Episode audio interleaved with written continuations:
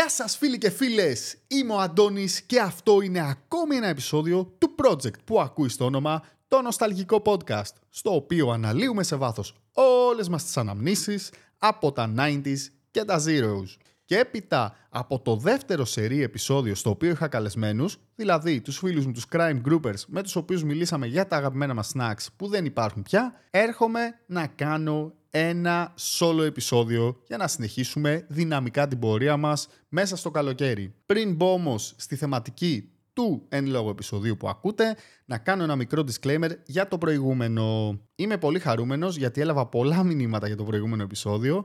Σε κάποια από αυτά μου αναφέρατε ότι κάποια από τα snacks για τα οποία συζητήσαμε με τους crime groupers υπάρχουν και συνεχίζουν να βγαίνουν στην αγορά. Αυτό που μου έκανε τρομερή εντύπωση είναι ότι συνεχίζει παιδιά να βγαίνει το Βιενέτα και σας ευχαριστώ πάρα πολύ που με ενημερώσατε γιατί ειλικρινέστατα νόμιζα ότι έχει σταματήσει να βγαίνει και έλεγα πω πω πόσο θα ήθελα τώρα να ξαναφάω ένα Βιενέτα. Και μου λέτε ότι υπάρχει. Είναι σαν Mandela Effect. Νόμιζα ότι έχει σταματήσει να κυκλοφορεί. Και η αλήθεια είναι ότι βγήκα εδώ στη γειτονιά να πάρω Βιενέτα. Δεν βρήκα. Αλλά μία φίλη μου έστειλε σε comment κάτω από το επεισόδιο στο Spotify ένα link στο οποίο μπορώ να αγοράσω online το Βιενέτα και κάτι τέτοιο θα κάνω. Κάποια άλλα snacks που μου αναφέρατε, εντάξει, τα είπαμε επειδή ναι μεν βγαίνουν ακόμα, αλλά έχουν αλλάξει μέσα στα χρόνια και εμφάνιση και στήσιμο, αλλά και γεύση αρκετά από αυτά, ενώ κάποια άλλα όντως κυκλοφορούν ακόμα εκεί έξω και είμαι πολύ χαρούμενος γι' αυτό. Το κλείνω κάπου εδώ για να σας πω ένα μεγάλο ευχαριστώ που συνεχίζετε να ακούτε τα επεισόδια αλλά και να επικοινωνείτε μαζί μου γιατί προφανώς γι' αυτό το λόγο κάνω αυτό το podcast και να μπούμε σιγά σιγά στο zoom του σημερινού επεισοδίου. Όπως θα έχετε δει προφανώς από τον τίτλο θα αναλύσουμε σε βάθος μία από τις αγαπημένες μου ταινίες, δεν θα πω ελληνικές, μία από τις αγαπημένες μου ταινίες ever. Πρόκειται για τα φτηνά τσιγάρα του Ρένου Χαραλαμπίδη. Επιστρέφουμε λοιπόν σε κινηματογραφικά μονοπάτια για να ετοιμαζόμαστε έτσι σιγά σιγά για το Summer of Horror που έρχεται τον Αύγουστο. Αν δεν έχετε ακούσει στα προηγούμενα επεισόδια που το ανέφερα ή στο Instagram Live που έκανα πρόσφατα, το Summer of Horror είναι ουσιαστικά ο Αύγουστος του νοσταλγικού podcast, μέσα στον οποίο θα ασχοληθούμε εδώ μόνο με ταινίες τρόμου. Και να προσθέσω ότι δεν θα βασιστούμε στο πότε κυκλοφόρησαν. Δηλαδή, μπορεί να είναι μια ταινία των 80s, μπορεί να μιλήσουμε για μια ταινία των 10s. Φυσικά θα έχουμε και 90s και 0 ταινίες μέσα σε αυτό. Είδα ότι βγαίνουν 4 με 5 επεισόδια, οπότε έχω φτιάξει μια μικρή λίστα. Δεν την έχω ολοκληρώσει 100% να είμαι σίγουρος ότι θα είναι αυτές οι 4-5 ταινίες που θα κάνουμε, αλλά είμαι πολύ κοντά στο να διαλέξω ποιες θα είναι αυτές. Ωστόσο, έχουμε ακόμη τρία αν δεν κάνω λάθος, επεισόδια του Νοσταλικού Podcast μέχρι να τελειώσει η πρώτη σεζόν τώρα τον Ιούλιο και να μπούμε στο Summer of Horror και ένα από αυτό δεν θα μπορούσε να είναι άλλο από το επεισόδιο στο οποίο θα μιλήσουμε για τα φτηνά τσιγάρα.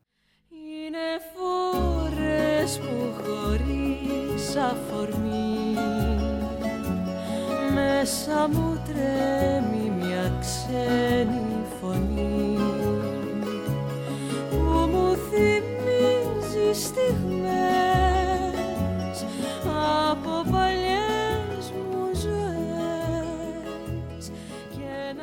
Αυτό που μου αρέσει σε αυτό το φιλμ είναι το γεγονός ότι ουσιαστικά καταγράφει με έναν πολύ όμορφο και ποιητικό και μαγικό τρόπο μία Αθήνα που δεν υπάρχει πια. Και μία Αθήνα που ίσως να μην υπήρχε πια και την εποχή που κυκλοφόρησε η ταινία. Τι θέλω να πω; Πήγαιναν τόσο γρήγορα τα πράγματα πίσω στα early zeros που από τη στιγμή που έγιναν τα γυρίσματα, δηλαδή τον Αύγουστο του 99 όπως θα πούμε και αργότερα, μέχρι τον Ιανουάριο του 2001 που κυκλοφόρησε το φιλμ, είχαν αλλάξει άπειρα πράγματα στην Αθήνα. Βλέπεις πώς είναι να είσαι ένας φλανέρ στην Αθήνα του 2000. Ένας άνθρωπος που ακόμη δεν έχει αντιμετωπίσει αυτό το τέρας της οικονομικής κρίσης που ακόμα βασανίζει την Ελλάδα έχει μεγαλώσει λίγο πιο εύκολα από τους σημερινούς τριαντάριδες και δεν έχει αντιμετωπίσει την καραντίνα που ζήσαμε εμείς και όλη αυτή τη μαυρίλα που βλέπουμε καθημερινά στις ειδήσει, στην τηλεόραση και γενικότερα στα social media. βασίζεται ακόμα στην αληθινή επαφή, στην face-to-face επαφή και στο να έρθει σε επικοινωνία με ανθρώπους πραγματικά, μέσα από συζητήσεις και αναλύσεις που ίσως να μην σημαίνουν και τίποτα. Αλλά αυτή είναι η ζωή και αυτή είναι μια επικοινωνία που πραγματικά είχαν οι άνθρωποι τότε. Είναι ουσιαστικά η γενιά ακριβώς πριν από εμάς που είμαστε τώρα 36-37. Δηλαδή είναι οι σημερινοί 45άριδες. 40 με 45 ας το πούμε καλύτερα, που μεγάλωσαν έτσι με Nick Cave, με Tom Waits, με έτσι πιο ποιητικές και λογοτεχνικές αναφορές, που μπορεί να μην ήταν πραγματικά βαθιά ψαγμένοι, αλλά λόγω των επιρροών τους προσπαθούσαν να φανούν ψαγμένοι. Ο Νίκος, ο βασικός ρόλος της ταινίας, τον οποίο ενσαρκώνει ο Ρένος Χαραλαμπίδης, είναι κάτι σαν πρόωρος hipster. Ενώ παρουσιάζει όλες αυτές τις υπέροχες ατάκες, βλέπεις προς το τέλος ότι οι μισές δεν είναι καν δικές του. Τις έχει πάρει από τον μπάρμαν του καφέ στο οποίο συχνάζει, ο Πικάσο όπως τον έλεγε, είναι αυτός που πραγματικά συλλέγει στιγμές. Μαζεύω το πιο άγριο και φοβερό πράγμα στον κόσμο. Στιγμές. Και πώς γίνεται αυτό; Όμως, πριν βουτήξουμε για τα καλά στην Αυγουστιάτικη Αθήνα των late 90s, early zeros, ας δούμε κάποια βασικά στοιχεία για την ταινία. Γυρίστηκε τον Αύγουστο του 1999 και κυκλοφόρησε στους κινηματογράφους στις 5 Ιανουαρίου του 2001. Ωστόσο, η πρώτη της προβολή πραγματοποιήθηκε στο Φεστιβάλ Κινηματογράφου Θεσσαλονίκης τον Νοέμβριο του 2000. Θα σας διαβάσω μία περίληψη που βρήκα στο Netflix όπου μπορείτε να δείτε την ταινία. Πραγματικά χάρηκα πολύ που ανέβηκε σε κάποια πλατφόρμα η οποία είναι και free για όλο τον κόσμο, έτσι. Διαβάζω την περίληψη που βρήκα εκεί. Ο Νίκος είναι ένας νεαρός άνδρας που μπαίνει στη δύσκολη εφηβεία των 30 και βλέπει τον εαυτό του να αλλάζει. Προκαλεί τον κίνδυνο, αναζητά την περιπέτεια, γνωρίζει ακραίους τύπους ενώ αυτό που πραγματικά ψάχνει και τελικά βρίσκει είναι ο έρωτας. Η Σοφία είναι 25 χρονών, μοντέρνα και όμορφη. Δουλεύει στον χώρο της μόδας και έχει μια τυπική ζωή. Ο Νίκος κερδίζει την εμπιστοσύνη της, ξυπνώντας μέσα της την ανάγκη να ανατρέψει τα πάντα στη ζωή της. Η περιπλάνησή του στην άδεια Αθήνα θα τους φέρει όλο και πιο κοντά. Λοιπόν, κρατήστε λίγο το τελευταίο αυτό. Η περιπλάνησή τους στην άδεια Αθήνα. Θυμάστε μια περίοδο που η Αθήνα άδειαζε τον Αύγουστο και μπορούσες το βράδυ όντως να περπατήσεις όπως περπατάνε αυτοί οι δύο νέοι άνθρωποι στην σταδίου μέσα στο βράδυ φυσικά όχι μέσα στη μέρα χωρίς να περάσει αμάξι. Το έχω προλάβει αυτό, παιδιά. Δηλαδή, μέχρι τα τέλη των Zeros έπαιζε αυτή η φάση. Με την είσοδο του Airbnb και του υπερτουρισμού στην Ελλάδα, είναι πολύ δύσκολο να ζήσεις τόσο μαγικά μέσα στην Αθήνα.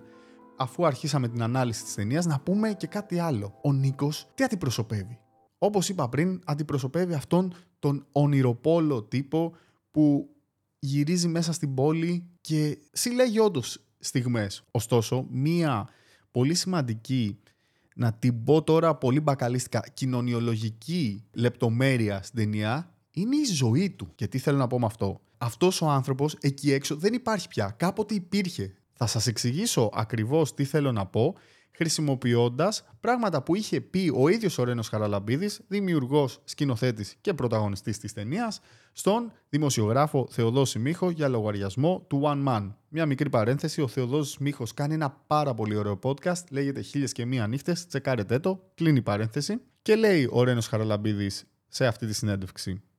Ο ήρωάς μου είναι ωραίο άτομο γιατί δεν κάνει κακό σε κανένα. Δεν ζει βάρος κάποιου, είναι λίγο αφελής, απρόσεκτος και επιπόλαιος. Ταυτόχρονα όμως είναι χαρισματικός, ένας ωραίος μοναχικός νέος της δεκαετίας του 90. Άεργο, αλλά ζώντα με το τίποτα. Με φτηνά τσιγάρα, σε ένα σπίτι στην Ευρυπίδου πάνω από τα μπαχάρια. Τότε σε έπαιρνε να ζεις έτσι. Ψιλοδούλευες τα καλοκαίρια στα νησιά, μάζευες λεφτά για το χειμώνα. Υπήρχε γενικά χρήμα στην κοινωνία.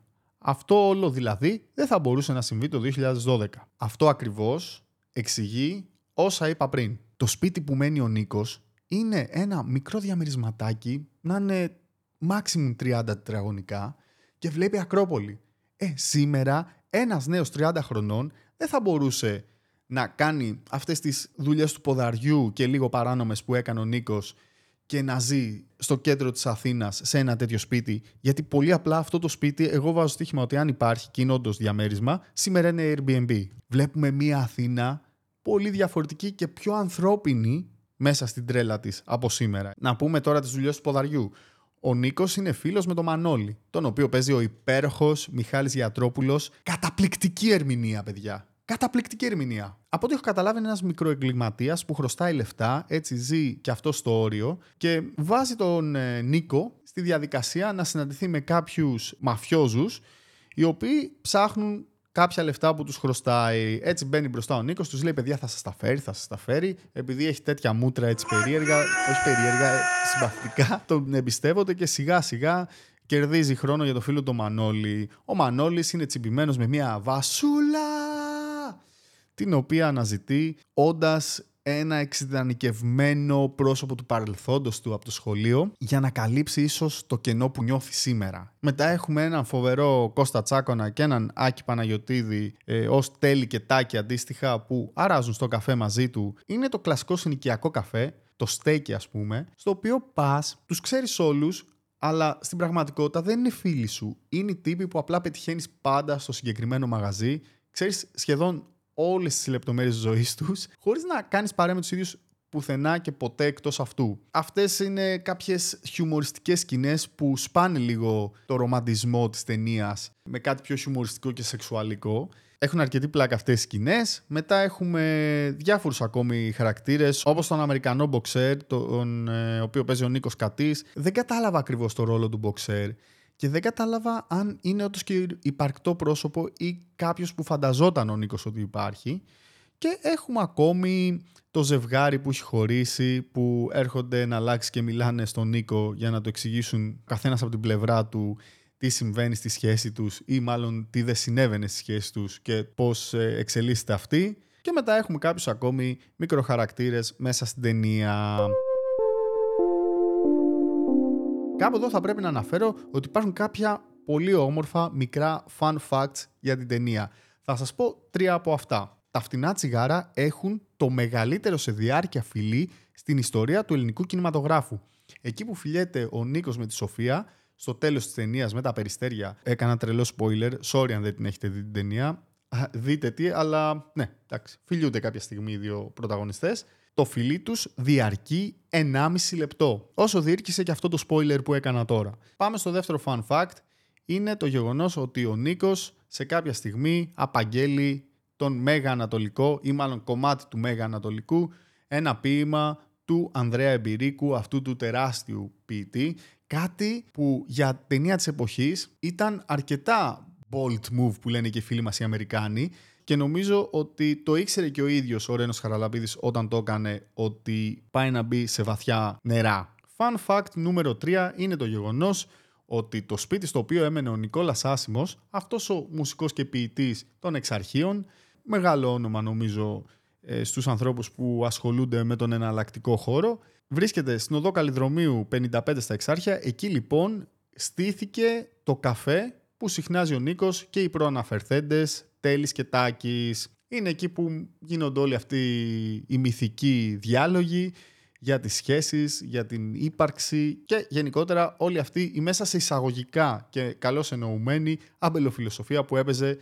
στο συγκεκριμένο part της ταινίας.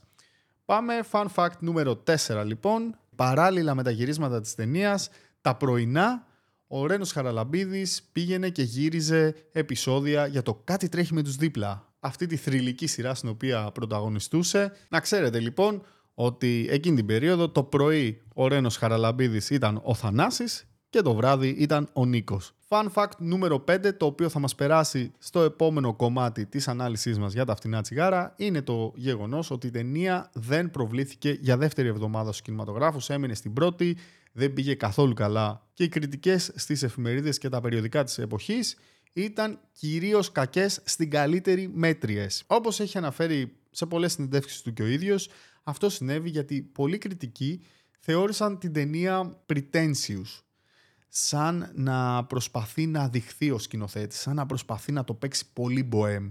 Από την άλλη, υπήρξαν αρκετοί που ανέφεραν ότι αντιγράφει τον Αμερικανικό ή τον Γαλλικό κινηματογράφο. Μάλιστα κάπου είχα διαβάσει, αλλά δεν θυμάμαι πού, να αναφέρει ότι ήθελαν πολύ να πάρουν τα φτηνά τσιγάρα σε ένα ξένο φεστιβάλ, δεν θυμάμαι σε ποιο, όμως ο υπεύθυνος που επέλεγε τις ταινίες είχε πει ξεκάθαρα στο Ρένο Χαραλαμπίδη ότι εγώ εδώ βλέπω μια γαλλική ταινία, δεν βλέπω μια ελληνική ταινία και έτσι θα πρέπει να επιλέξω κάτι που να έχει πιο ελληνίστικο ας πούμε χαρακτήρα. Και κάπως έτσι χάθηκε ένα μεγάλο στοίχημα για τον ίδιο. Έχει κάνει σαφές μέσα στα χρόνια ότι του χρεώθηκε πολύ αυτή η αποτυχία και τους στήχησε πολύ μέσα του. Έχει πει μάλιστα και αυτό που και εγώ συμφωνώ μαζί του. Δεν ξέρει πραγματικά τι θα είχε συμβεί αν όντως η ταινία έπιανε από την αρχή και τι θα είχε δημιουργηθεί. Για να λέμε και την αλήθεια, δεν μπορούμε να το ξέρουμε. Μπορεί να είχε πάει και πολύ στραβά όλο αυτό. Μπορεί να είχε πάει όμως και πάρα πολύ καλά και να είχαμε ένα νέο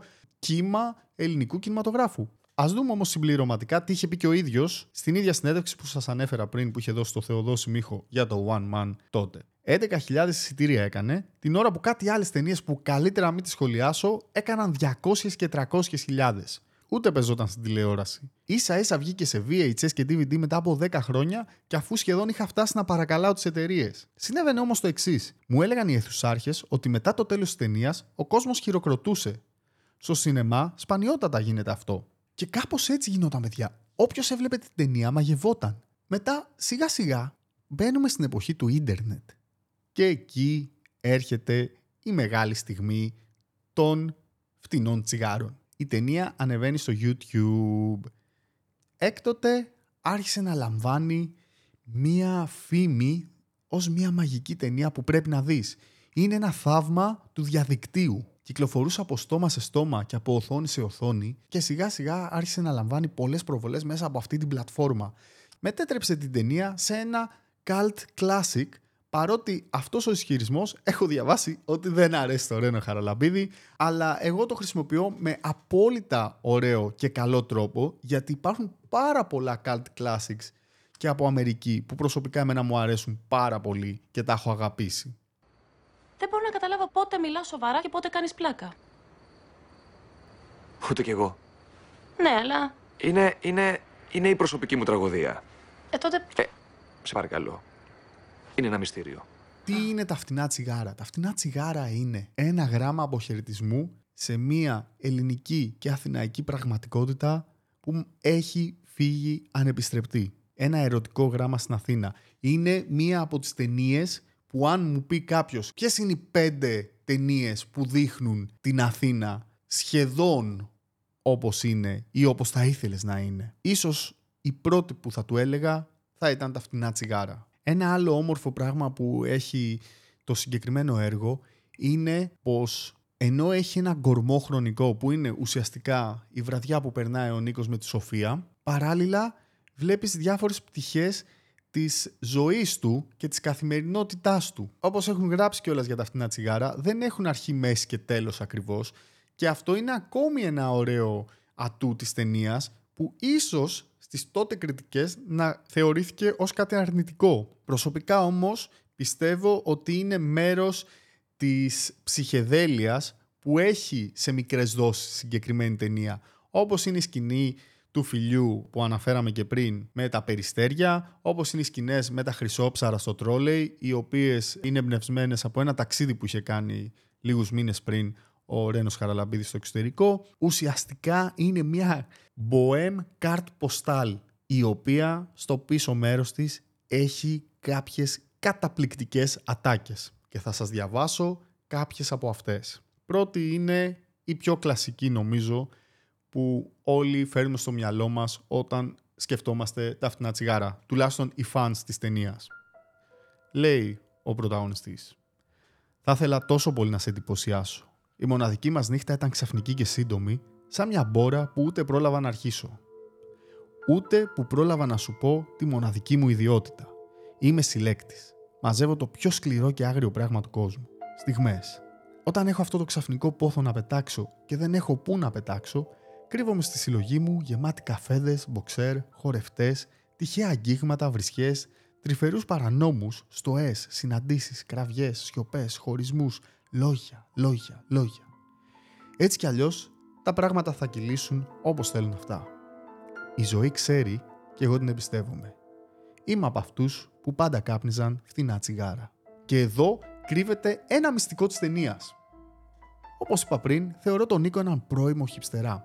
Γιατί το λέω αυτό, γιατί όπως αναφέρει και μέσα στην ταινία, δεν διαβάζει ακριβώς βιβλία, δεν ταξιδεύει, δεν έχει ουσιαστικά τη ζωή ενός μποέμ ανθρώπου. Ωστόσο τι κάνει, ρουφάει σαν σφουγγάρι πράγματα που ακούει. Αυτή η ατάκα είναι ουσιαστικά του μπάρμαν από το καφέ στο οποίο αράζει.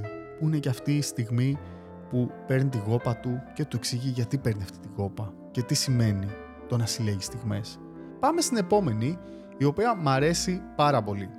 Αγαπώ τα καφέ όπως άλλοι αγαπούν τα ταξίδια. Μια βαριά βιομηχανία χαμένου χρόνου.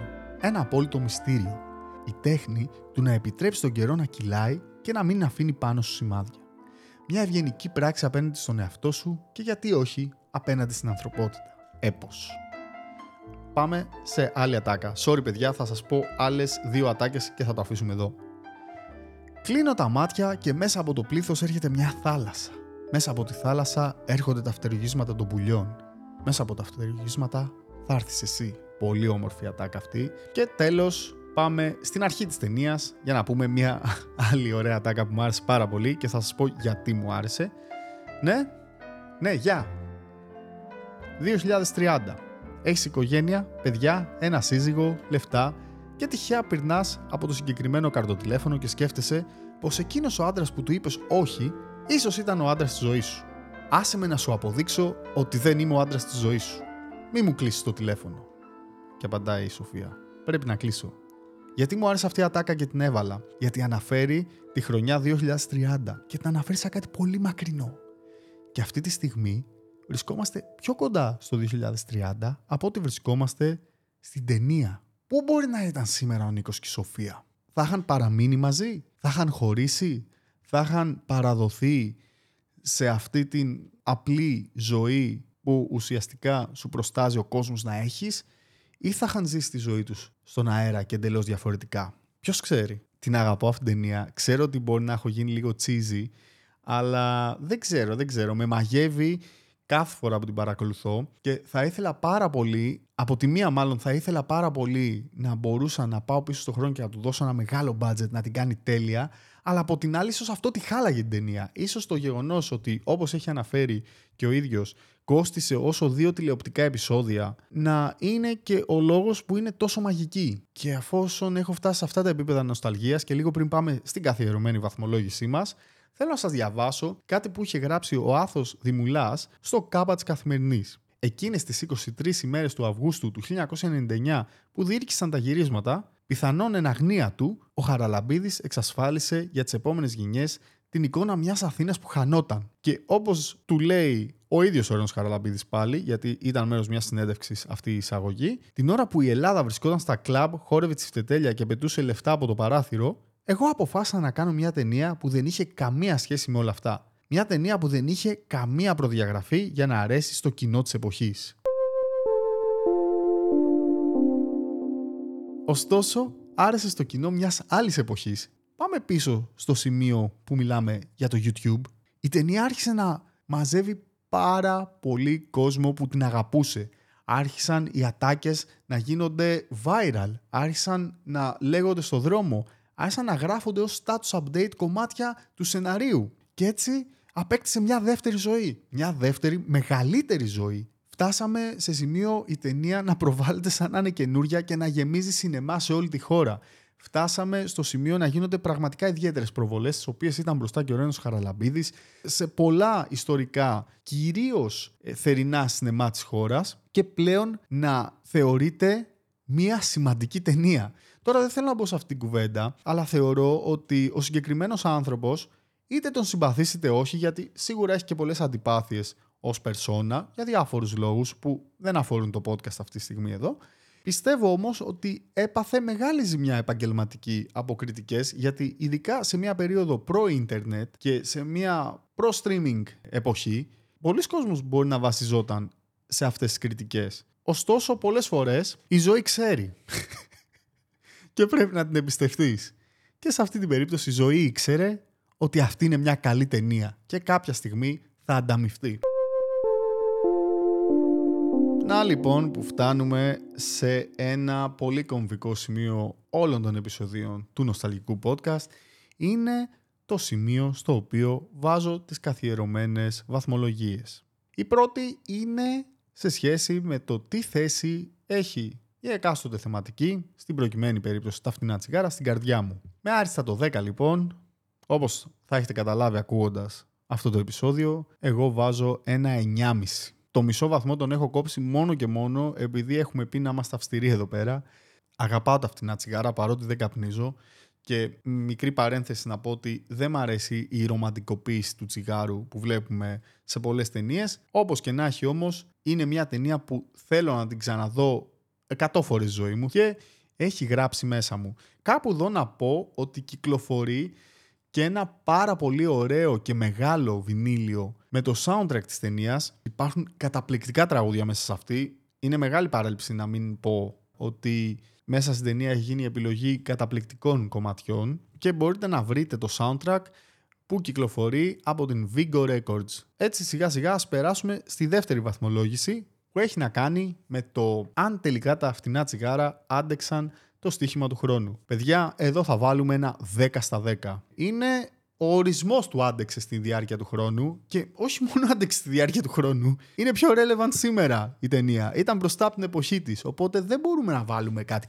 λιγότερο. Είναι case study. Αυτές είναι οι βαθμολογίες μου για τα φτηνά τσιγάρα. Ένας τρίαμβο. Επίσης, να αναφέρουμε ότι φτάσαμε και σε ένα σημείο να γίνει μέχρι και musical. Με κάποια έξτρα τραγούδια προφανώς, έξτρα διαλόγους. Γενικότερα ήταν μια πολύ ωραία κίνηση που έφερε και νέο ενδιαφέρον για την ταινία. Το ότι γίνονται συνεχώς πράγματα γύρω από αυτήν λέει πολλά. Λίγο πριν κλείσουμε να πούμε ότι τα φτηνά τσιγάρα ήταν η δεύτερη ταινία που είχε κάνει ο Ρένος Χαραλαμπίδης. Η πρώτη ήταν το No Budget Story που για κάποιο διάστημα κυκλοφορούσε σε άπειρα DVD σε όλα τα εξάρχεια. Δεν ξέρω πώς είχε γίνει και γιατί, αλλά πρέπει να έχω τρία DVD του No Budget Story στο σπίτι μου. Ήταν μια σπρώμαυρη ταινία σε παρόμοιο style, έτσι. Πολύ ωραία. Ακολούθησαν τα φτηνά τσιγάρα.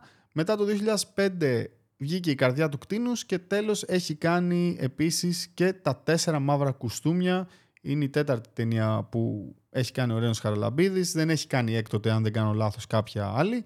Εντάξει, προφανώς έχει μια πολύ μεγάλη καριέρα στην τηλεόραση. Έχει παίξει σε επικές σειρές. Βότκα πορτοκάλι, έπος. Έχει παίξει το κάτι τρέχει με τους δίπλα που είπαμε και πριν. Μέχρι και σήμερα κάνει πολλές δουλειές και κάνει και εκπομπή στο ραδιόφωνο, στον Ενλευκό. Μπήκε στη θέση ουσιαστικά του Κωνσταντίνου Τζούμα όταν αυτός έφυγε από τη ζωή εκεί στην πρωινή ζώνη.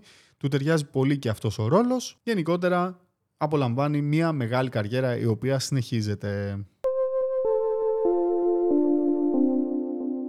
Αυτό ήταν το άκρος καλοκαιρινό και αθηναϊκό επεισόδιο για τα φτηνά τσιγάρα. Ήθελα πάρα πάρα πολύ καιρό να το κάνω. Να σας πω για ακόμη μια φορά ένα μεγάλο ευχαριστώ που μείνατε μέχρι το τέλος ενός ακόμη επεισοδίου. Να επενθυμίσουμε φυσικά ότι μας ακολουθείτε στα social media, στο Instagram γράφοντας το νοσταλγικό podcast, στο Facebook γράφοντας το νοσταλγικό podcast. Εκεί θα βρείτε και μια σελίδα αλλά και μια κλειστή ομάδα στην οποία κάνω accept τους πάντες. Μετά μπορείτε να μπείτε στο blog μας, το νοσταλικοπodcast.blogspot.com Εντάξει, δεν ανεβαίνουν πολλά κείμενα εκεί, αλλά κάνω κάτι μικρά κειμενάκια που ίσως να βρείτε ενδιαφέροντα και φυσικά μπορείτε να μου στείλετε email στο το at gmail.com να προσθέσω για ακόμη μια φορά ότι αν έχετε συγκρότημα ή αν είστε solo artist μπορείτε να μου στείλετε κάποια καινούργια singles που μπορεί να έχετε γιατί θα ήθελα πολύ στο τέλος κάθε επεισοδίου όπως βάζω ήδη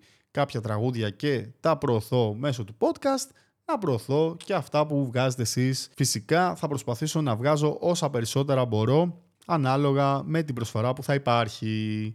Επίσης να προσθέσω ότι είναι πολύ σημαντική η βαθμολόγηση που βάζετε στο Spotify, εκεί που έχει τα στεράκια. Αν δεν το έχετε κάνει και έχετε λίγα δευτερόλεπτα από το χρόνο σας να αφιερώσετε σε αυτό. Βοηθάει πάρα πολύ το podcast και χαίρομαι που κάθε φορά που έχουμε επεισόδιο βλέπω και καινούριες βαθμολογίες. Σας ευχαριστώ και γι' αυτό.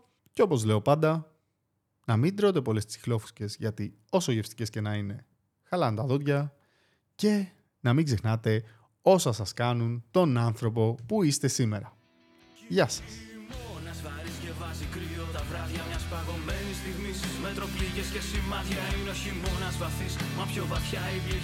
Ακούτε το νέο single των Σπιτόκουτο με τίτλο «Σαλταδόρη της τσέπης».